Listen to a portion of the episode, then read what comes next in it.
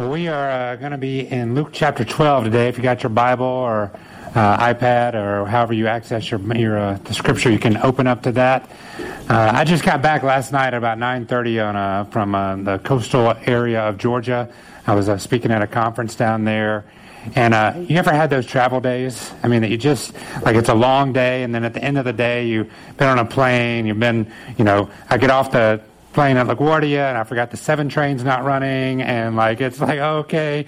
Just like by the time you get home you are like physically weary. And uh you know that was kind of one of those days last night but but I also uh, came back. I really enjoyed the conference that I was at and that I spoke at and it was like internally like spiritually I was I was energized and excited. And you, you know when we meet each other we often ask this question like hey how was your week how was your day? And what we can tell kind of by the response whether somebody had a physically draining day or maybe an emotionally draining day, or a physically exciting day or an emotionally exciting day.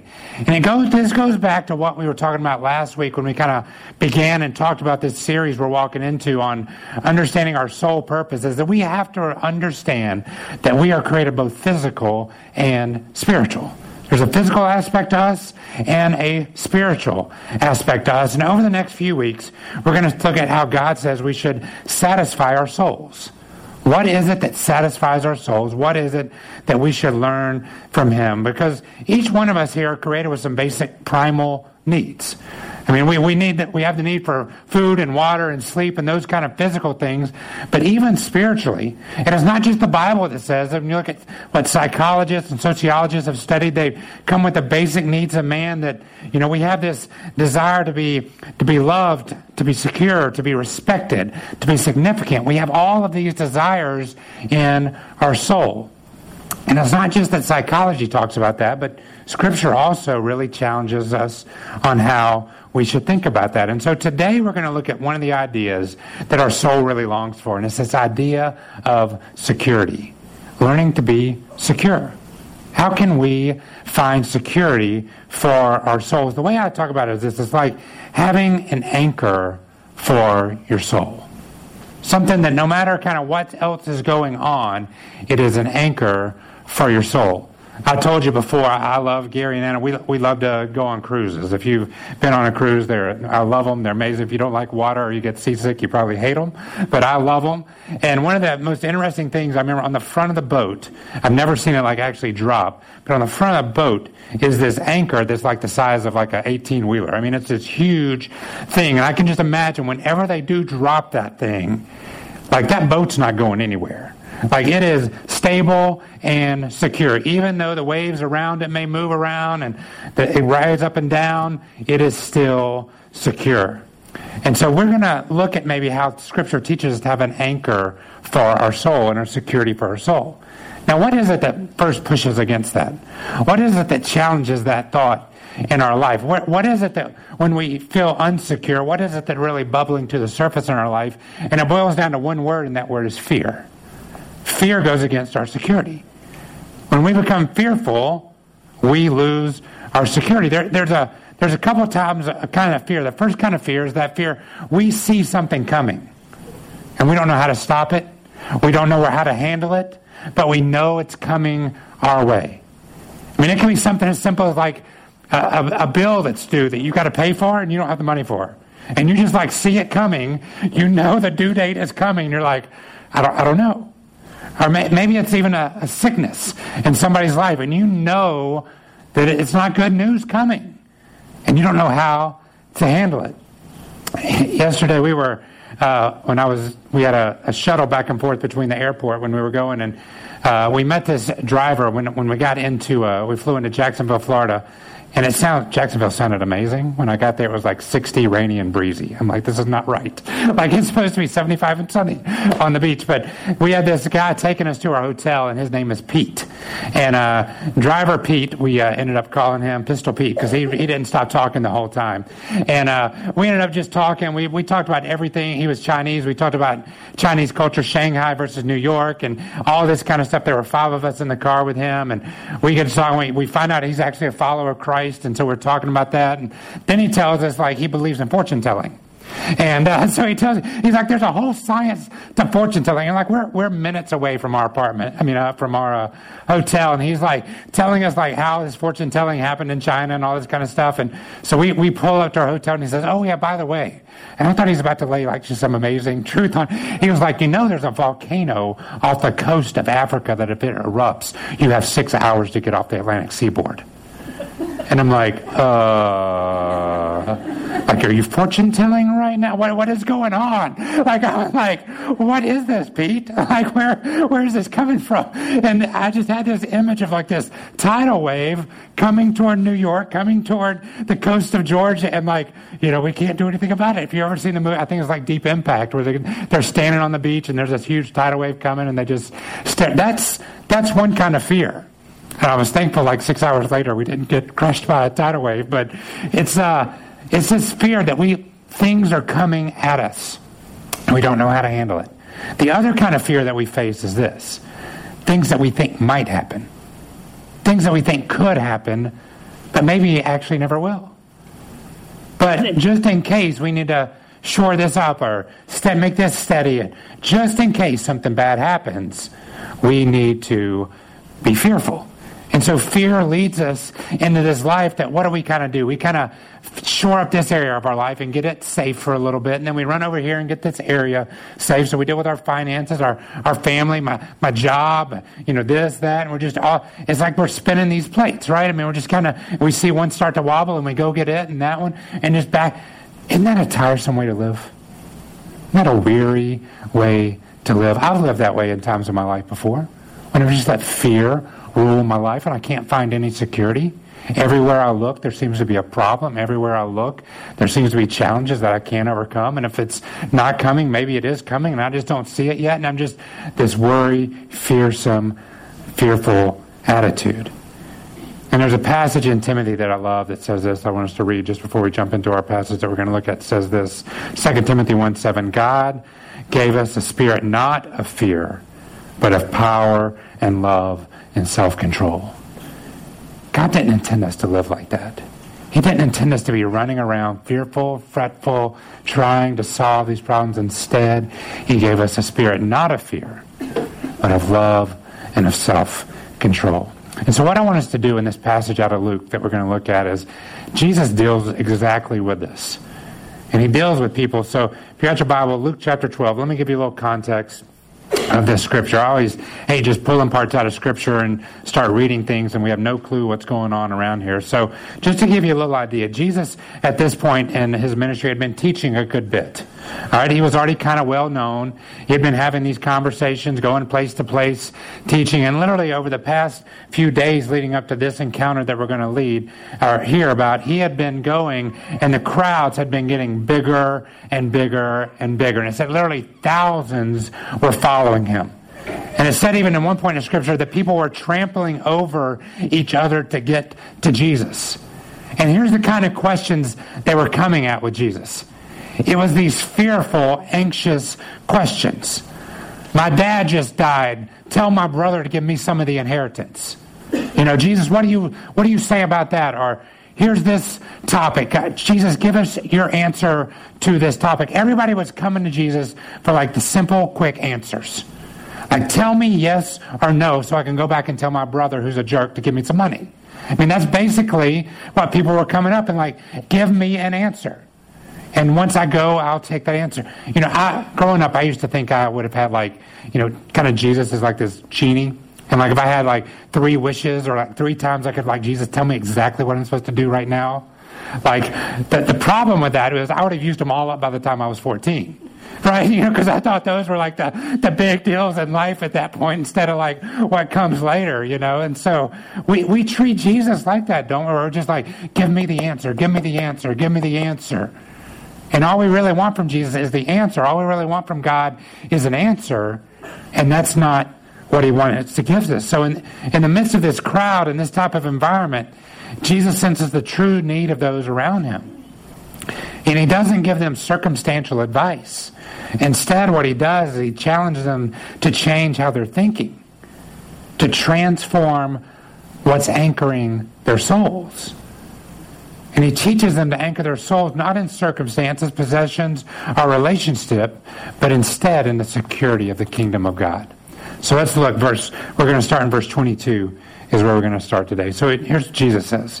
He says to his disciples, those that were following him and those that were around him, I mean thousands upon thousands, therefore I tell you, do not be anxious about your life, what you will eat, nor about your body, what you will put on. For life is more than food, and the body more than clothing. And if we just took that, let's like, ah, Jesus giving some advice, but I want you to remember the context. This is Jesus basically telling the people, calm down. Calm down. Life is not about what you're going to eat, what you wear.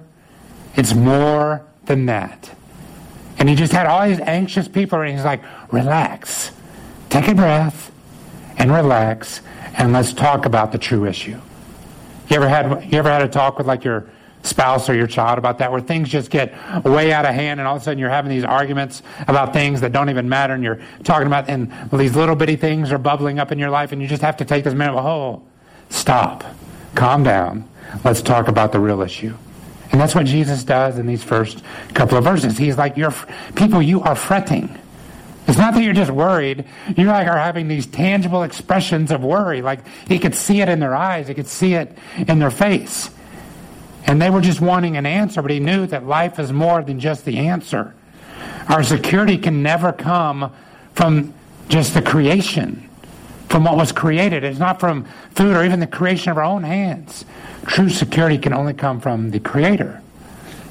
And so that's where Jesus begins to push them toward. To find security is finding true security starts with our willingness to stop, calm down, and consider and look at where we're trying to find true security in our life. And he starts pushing back on some of these. And so let's look at the first one. And Jesus does this by using some uh, visual imagery. So Luke, verse 12, verse 24 says this. It says, Consider the ravens. They neither sow nor reap they're neither storehouse nor barn, and yet God feeds them. Of how much more value are you than the birds? And which of you, by being anxious, can add a single hour to his span of life? If then you are not able to do this small thing as that, why are you anxious about the rest? So Jesus picks this interesting picture of a raven. And so it's, you know, it's like Edgar Allan Poe stuff, right? I mean, it's like, you know, it's like this image, these aren't cute canaries that are floating around. He's like, consider the raven. And, and they would have actually understood that because in those days, I mean, the ravens are scavenger birds. They don't nest. They don't live anywhere. They fly around from place to place, finding what they can eat, and then they move on. And they would have seen ravens circling around different places of their, their town, feeding on trash or whatever else was left around. And he says, consider them some of the least desirable of maybe God's creation. None of us have ravens as pets, do we? I don't think so. I mean, we have a football team in Baltimore named the Ravens that I don't like too much either. But, you know, it's like, consider the raven. He's like, consider even the least of that. I take care of them. I even take care of them. How much more would I take care of you. And here's what he's fighting against. We tend to try to find our security in sustainability. What can I do to make sure I sustain this standard of living that I've created? Right? Comfort. That's what we're, you know, I, have gotten to this level. I don't want to go back down here. As a matter of fact, what do I want to do? I'd like to get up here. And so here's what we do. Here's what the, the, the trap of sustainability is, is we then start creating, you know, insulating the things of our life to try to protect what keeps us sustainable there. So let's get so much money in the bank. Let's get this kind of job, or let me go for this raise, or this position, or this, or that. And we start trying to protect things. We insulate ourselves in what we consider valuable. And that sounds good. And I'm not telling you not to have savings. I'm not telling you not to try to have a better job. But here's what happens in this cycle. Once we guard this much and we get this safe, what do we then want to do? We want to guard that. We want to make sure nothing gets to that. And so we just, it's this cycle of insulating and trying to be sustainable, and there's no contentment that ever comes from it. It's just a cycle. It's the spinning plates, right? Well, I'm safe now, but what if this happened? Well, I need to have this much money, money then. I need to, we need to have this size of apartment. We need to have this or that or this. And we start trying to just create these barriers and insulation so that if something bad does happen, it won't knock us back down. And you and I all can attest in here and tell stories of people that had incredible insulation in their life, but tragedy come and took it all away. Something completely out of their control. I was with a friend on Monday who she was talking about her parents uh, that had a you know huge amount of savings and this and that, but for the last seven years they've had to be in nursing home care, and it's completely emptied their savings account. Completely.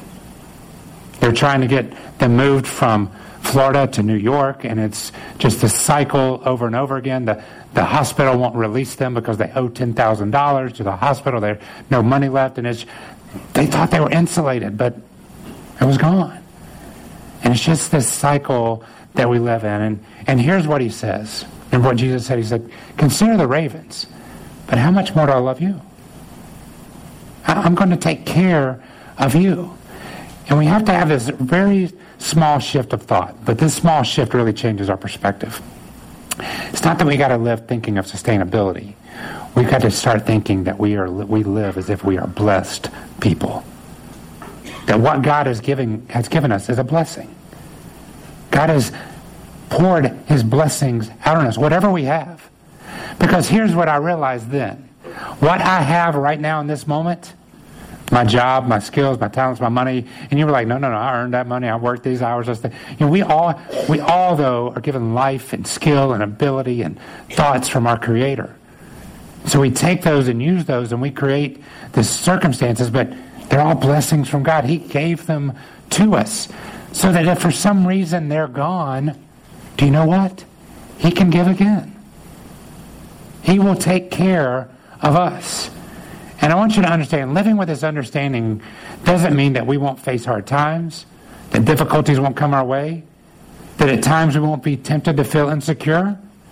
But the truth that you and I are blessed people will literally anchor our souls to the solid ground that our provision comes from God.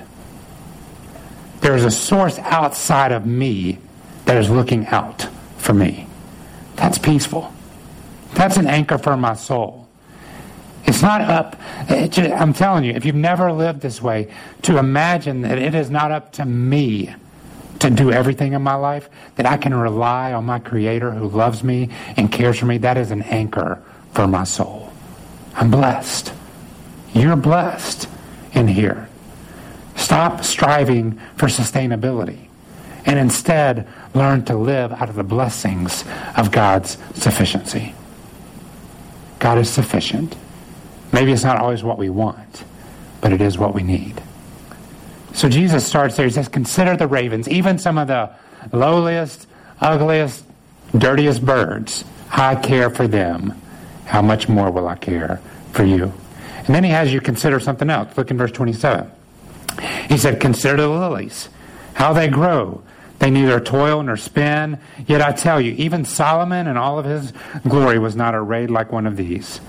But if God so clothes the grass, which is alive in the field today and tomorrow is thrown into the oven, how much more will he clothe you, O you of little faith? And so this idea of a lily, it's a, this was this is not the actual lily he was talking about, but it's it's a lily from that area that what it was these beautiful red lilies.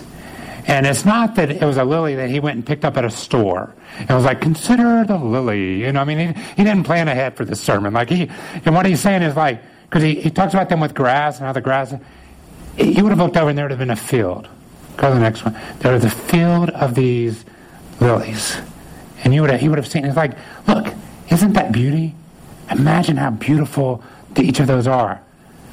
But in a few days, somebody's going to come and harvest those and use those, and they'll actually be just thrown away. But God considers the beauty of them. He made them. He put intricate thought into the lilies that will eventually wither and die and maybe even used for fuel for something else.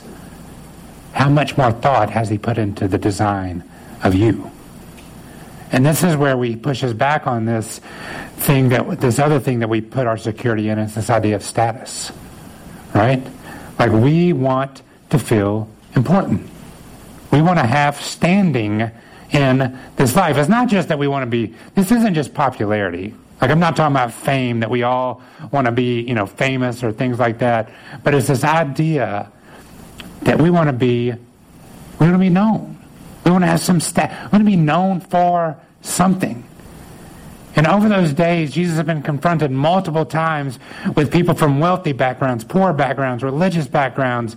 People were asking Jesus to pick a side. Elevate me over this person. Elevate this thought over this thought. And uh, they, they wanted, Jesus was kind of getting celebrity status, right? And they wanted the celebrity endorsement of what they were doing. Like, you know, come speak on my behalf, Jesus.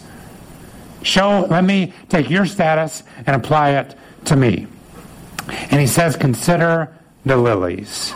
These things that are beautiful more than anything you could actually make. Nobody here has made something more beautiful than the lilies, and there's nothing you can accomplish your life of greater significance than embracing the truth of this, that you also are a creation of God. You want an anchor for your soul? Another anchor for your soul is, is your status is not found in what you do, how much money you make, what you've accomplished this week or this month. It is in the fact that you are a creation of God. Hand shaped, hand formed, uniquely gifted, set in this moment in history for a unique purpose. That's where our status comes from. It's not, look what I did. It's not my list of accomplishments. It's that I'm a creation of God.